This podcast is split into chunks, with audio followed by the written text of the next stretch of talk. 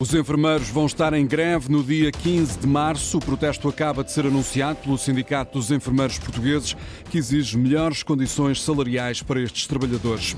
300 mil portugueses já se inscreveram para votar no próximo domingo. São dados do voto antecipado transmitidos à Antena 1 pela Comissão Nacional de Eleições. A China quer concretizar uma missão tripulada à Lua nos próximos seis anos. O objetivo é que, pela primeira vez, um cidadão chinês pise a superfície lunar. Estão 12 graus no Porto, em Coimbra e também em Faro, 13 em Lisboa, 14 no Funchal e em Ponta Delgada. Esta é a edição das 9 da manhã, com Frederico Moreno.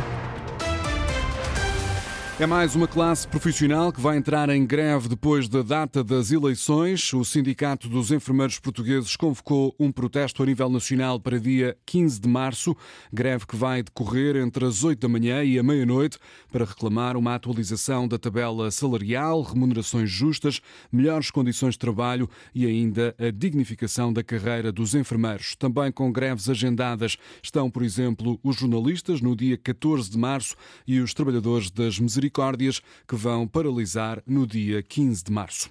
300 mil portugueses já se inscreveram para o voto antecipado, são dados avançados à Antena 1 pela Comissão Nacional de Eleições. Isto significa que pelo menos 300 mil eleitores vão exercer o direito ao voto já no próximo domingo, uma data antes da data oficial das legislativas. Quem quiser votar mais cedo ainda pode fazer o pedido, o prazo termina hoje.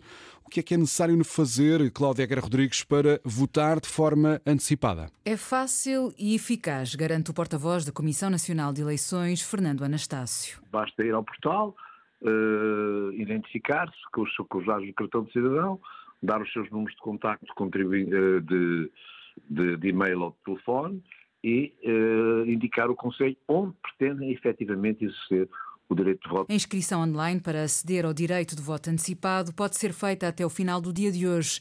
A ideia é poder votar por antecipação no dia 3 de março, uma ferramenta à qual, garante o porta-voz da CNE, muitos eleitores têm recorrido. Entanto, há dois dias atrás, os dados que tinha, não estávamos ainda 50% daquilo que tinha ocorrido em, em 2022. Portanto, mas admitindo que haja um incremento significativo, podemos estar perto dos números que tivemos eh, há dois anos atrás, ou seja, cerca, não chega, perto de 300 mil pessoas, entre 250 mil e 300 mil pessoas. Um número que resulta no contributo para facilitar a vida de quem quer votar. Tornar mais fácil, tornar mais livre, tornar, tornar mais, dar ao cidadão a possibilidade de ele gerir a sua agenda, o seu momento, onde está, evitar eventualmente deslocações. Podem inscrever-se no voto antecipado em mobilidade até o final do dia de hoje todos os cidadãos recenseados no território nacional e podem fazê-lo sem ser necessário apresentar qualquer justificação.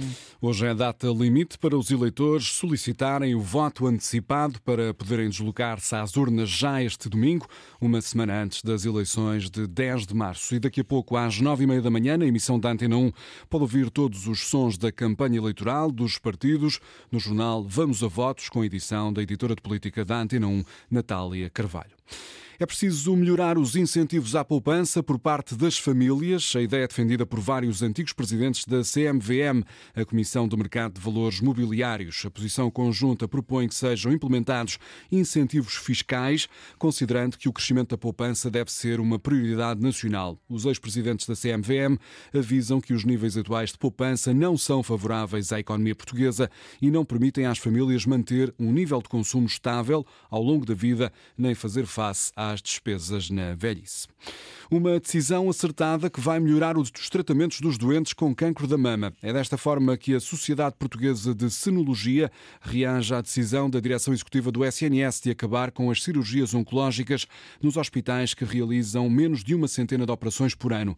A notícia foi avançada esta manhã pelo Jornal Público. Ouvido há instantes pela Antena 1, Paulo Cortes, da direção desta sociedade ligada ao ramo da medicina que se dedica às doenças da mama, considera que acima do critério de proximidade, tem de estar a qualidade dos cuidados de saúde. O tratamento da doença oncológica em geral e do cancro de mama em particular necessita, obviamente, cada vez mais centros onde haja uma experiência acumulada em termos de qual é o melhor tratamento, da decisão do tratamento em toda a jornada do doente, incluindo a cirurgia.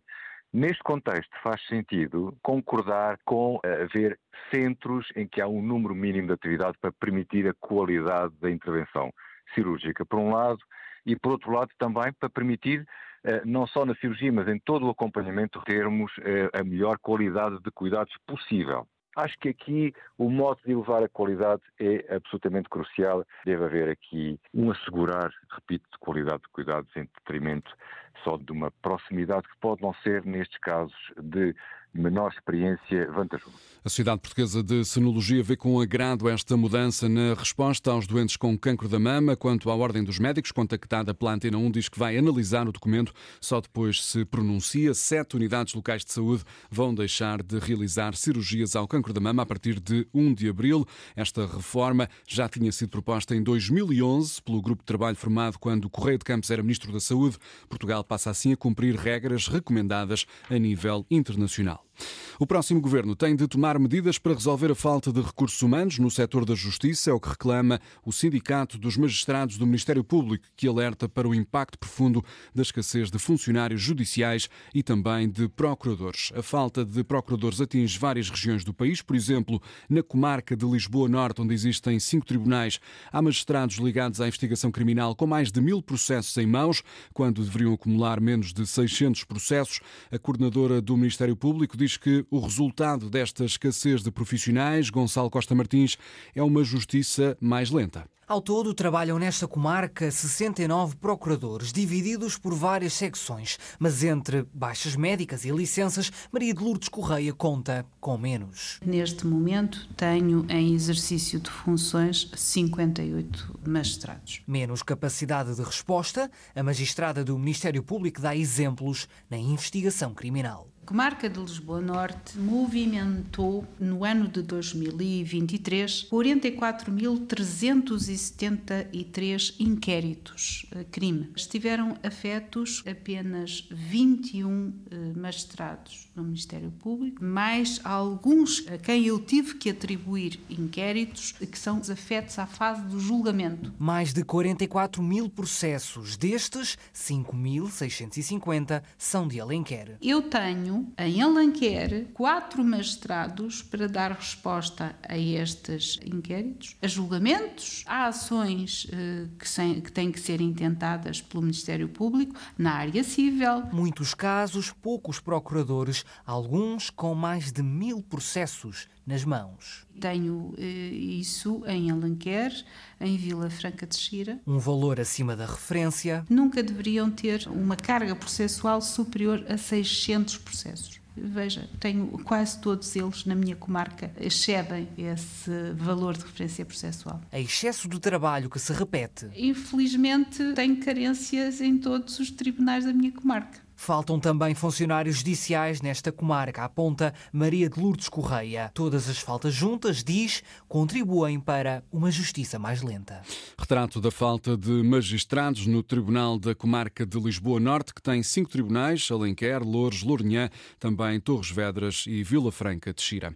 Mais de 11 mil cidadãos em Portugal já têm o cartão da pessoa com doença rara. O documento é uma espécie de bilhete de identidade com informação clínica dos doentes. Tem como objetivo melhorar os cuidados de saúde quando dão entrada num serviço de urgência. Hoje assinala-se precisamente o Dia Mundial das Doenças Raras. Só no ano passado, Lourdes Dias, foram detectadas mais de uma centena de novas doenças raras no país. O cartão da pessoa com doença rara é emitido desde 2014. Em 10 anos foram atribuídos cerca de 11 mil. Um documento com toda a informação clínica do doente. Carla Pereira, responsável da Direção-Geral de Saúde, diz que esta é uma ferramenta que facilita o tratamento médico em caso de urgência. Permite identificar quais são os cuidados de emergência que aquela pessoa pode necessitar caso entre numa urgência hospitalar.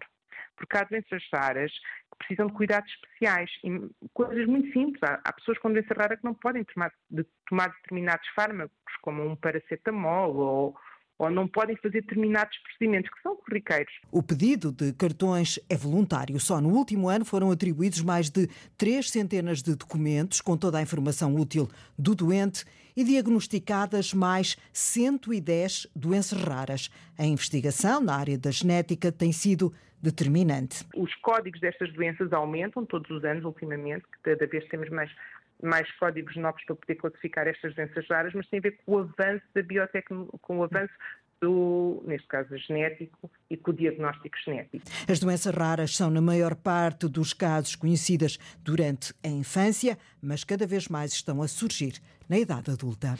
Panorama das doenças raras em Portugal. O Instituto do Mar e da Atmosfera vai colocar em aviso laranja os distritos de Viana do Castelo, Braga, Coimbra, Leiria, Aveiro e Lisboa. Isto devido à agitação marítima. As ondas podem atingir os 13 metros. A autoridade marítima pede vigilância para quem circula perto do mar. A China quer chegar à Lua até ao final da década. O objetivo é que, pela primeira vez na história, um cidadão chinês coloque o pé no satélite natural da Terra. A televisão estatal do país revela esta manhã que a China vai apostar com mais mais força a partir deste ano na missão espacial que pretende concretizar uma alunagem durante os próximos seis anos. O Vento Assobiando nas Gruas é o nome de um novo, de um novo filme a partir de um livro premiado de Lídia Jorge, um filme que chega hoje ao grande ecrã. A rodagem decorreu no Algarve e o cantor Dino Santiago integra Margarida Vaz o elenco deste filme. O Vento Assobiando nas Gruas é inspirado no livro da escritora Lídia Jorge. Despertou o interesse da realizadora Jane Valls. Li o livro, gostei dele e será que a, Lídia aceita de uma adaptação? E a Lídia ficou muito contente. A história de amor, a imigração e o confronto de classes atraem a realizadora Jane Valls, que acrescenta à música a dramaturgia. Funciona bem, estas músicas, elas são muito vivas e são muito. dizem muito sobre as personagens. Jane Valls fez o convite a Dino Santiago. O cantor, além de compor o tema Filho do Vento, estreia-se como ator conta a cineasta. O Dino de Santiago aceitou logo trabalhar conosco. Ele também tem um papel no filme, tem o papel do irmão que foi para Lisboa fazer sucesso. O filme O Vento Assobiando nas Gruas é falado em português e crioulo. Obrigou também Jane Valls a aprender a língua. A maior parte dos verdantes falam crioulo. Como se não tem crioulo? Eu queria que fosse uh, crioulo. Bom, eu tive que aprender, não é? Jane Valls filmou no Algarve uma fábrica de conservas abandonada em Tavira é o cenário. Foi tudo no Algarve, sim. Filmamos sobretudo em Tavira e à volta de Tavira. O Vento Assobiando nas Gruas é uma história onde a música e o amor superam as diferenças. Eu sou a Jane Valls. Realizei um filme chamado Vento Assobiando nas Gruas e que, que eu gostaria mesmo muito que vocês vissem. Por favor,